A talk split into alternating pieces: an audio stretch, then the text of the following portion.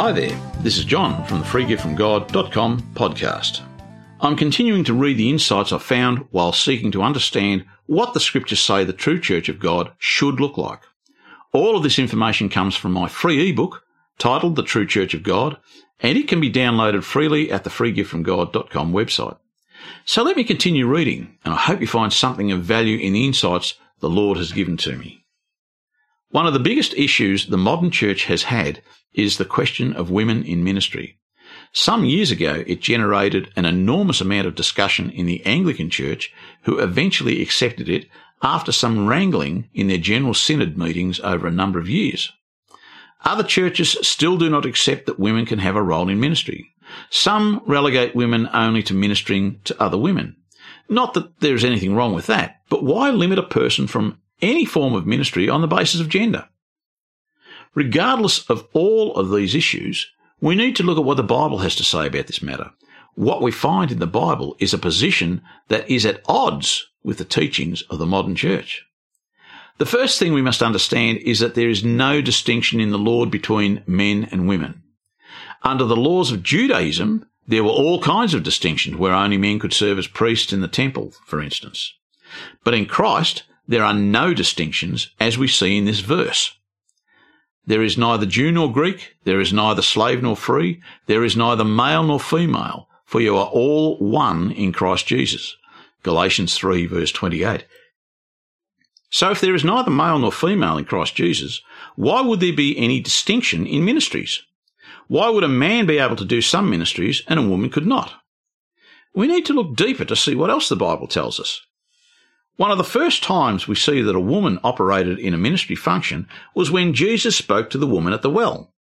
After he had finished speaking and she realized that Jesus was the Christ, she immediately left the well and went back to her village, spreading the good news that the Messiah had come. Then the people believed her and came to see Jesus for themselves.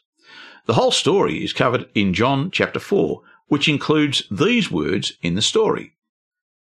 Many Samaritans from that city believed in him because of the woman's testimony. He told me all that I ever did.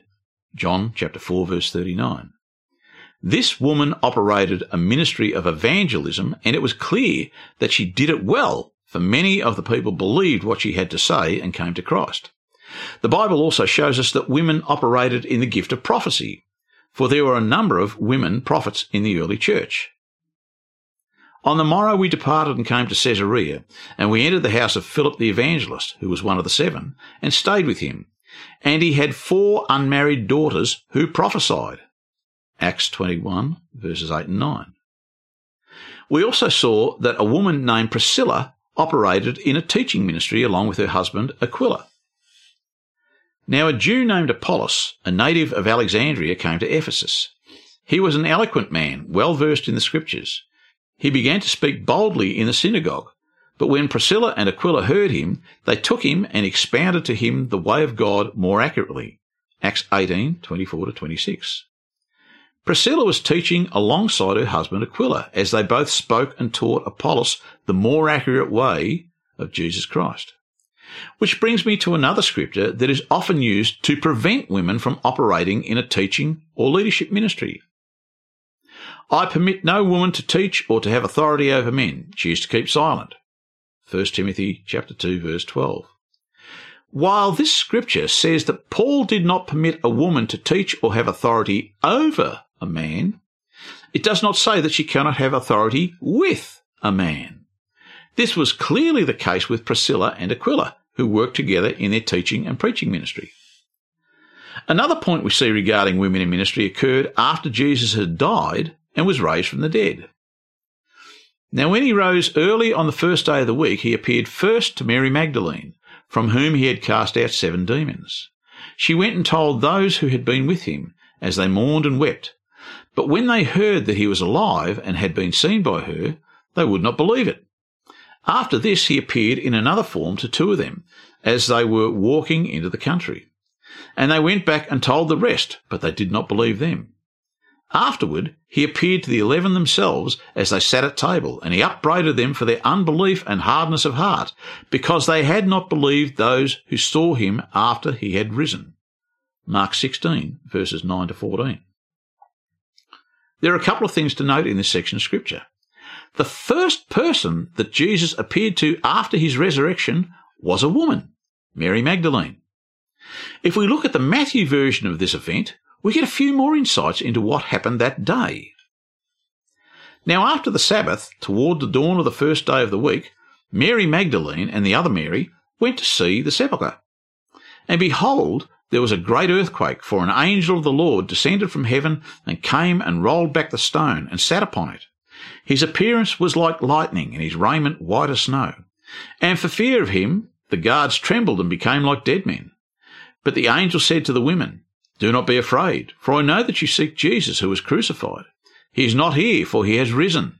As he said, Come, see the place where he lay.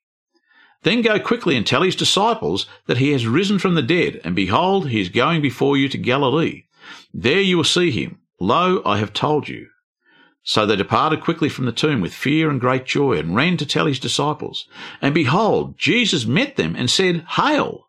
And they came up and took hold of his feet and worshipped him. Then Jesus said to them, Do not be afraid.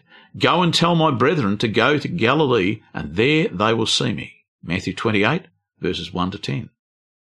So first, an angel appeared to the two Marys, Mary Magdalene and the one we are told was the other Mary. This other Mary was most likely to have been Mary, the mother of Jesus.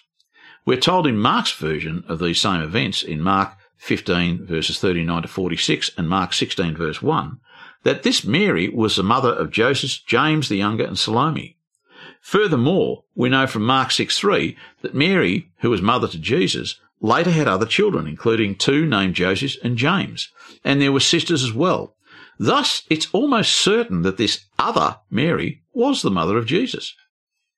In the scripture quoted above, the angel of the Lord instructed the two Marys to go and tell the disciples of the Lord that Jesus had risen. Then, as they were going, Jesus himself appeared to the women and likewise told them to go to the disciples and tell them he had risen and would see them in Galilee. This is important because what both Jesus and the angel of the Lord were doing was to entrust the most important ministry of Christianity, the resurrection, to women first he commissioned them to go and preach the resurrection to his disciples. And this ministry is the most important teaching in Christianity because without the resurrection, there is no Christianity. And it's fascinating to see that these women were also the first eyewitnesses to his resurrection. Mary went and spoke to the disciples, telling them Jesus had risen, but they did not believe her, as is shown in the Mark 16 version of these events. When Jesus later appeared to the eleven disciples, he upbraided or rebuked them because they did not believe the women. Jesus rebuked and scolded the disciples because of their lack of faith and failure to believe what the women had told them about his resurrection. So we see in these events that the most important ministry of Christianity was first delivered to the women to preach to the early disciples. And Jesus was annoyed with the disciples because they failed to believe these women. Can a woman preach and teach and bear witness to the resurrection of the Lord? Absolutely. In these scriptures, we see that women were the first people appointed to bear witness to Christ's resurrection. It could also be argued that because they were sent out by the Lord to preach the word to the disciples, they were doing the ministry of an apostle, because an apostle is one who is appointed and sent out by the Lord. The Bible doesn't say anywhere that these women were apostles, and I'm not suggesting that they were apostles, but it's evident that they were doing the work of an apostle in this particular instance. But what about the other ministries of the church, such as eldership or deacons? Can a woman hold these offices in the church? Yes, they can. And there is sufficient evidence in the Bible where women were both elders and deacons. The role of deacon is easily seen, for we see women described as being deaconesses in the Bible. I commend to you our sister Phoebe, a deaconess of the church at Cenchreae, that you may receive her in the Lord as befits the saints, and help her in whatever she may require from you, for she has been a helper of many and of myself as well. Romans 16 verses 1 and 2. It's clear from this verse that a woman was a deacon and highly thought of by Paul and others in the church. Likewise, in 1 Timothy 3 verses 8 to 11, where Paul defines the requirements for being a deacon, he also speaks about women as deacons. As for women in eldership, there have been attempts to deny women these roles over the many years, but it is evident that they did have women elders in the early churches. One of the most important scriptures is in the greeting of John in the second of his epistles. The elder to the elect lady and her children, whom I love in the truth, and not only I, but also all who know the truth. 2 John 1 verse 1. Now, looking at the translation from the Greek, we find that there has been a word added that completely changes the meaning of this greeting. The third word in this verse, to, is not in the Greek. It was not John as the elder writing to this elect lady, but rather John was writing to a woman who was an elder and an elect lady. This verse is more accurately rendered as the elder, the elect lady. This woman was certainly an elder in the church to which she belonged. So given all of this evidence, we can conclude that women were indeed involved in many of the ministries of the early church, and so they should not be excluded from ministry today. That's all I have for this week. I hope you found it interesting, and I hope you'll join me again next week as I continue looking at these aspects of the true Church of God. All of the information I'm covering here is contained in a free ebook titled The True Church of God that can be downloaded from the freegiftfromgod.com website. So until next week, this is John from the freegiftfromgod.com podcast signing off and hoping you have a blessed week ahead. God bless.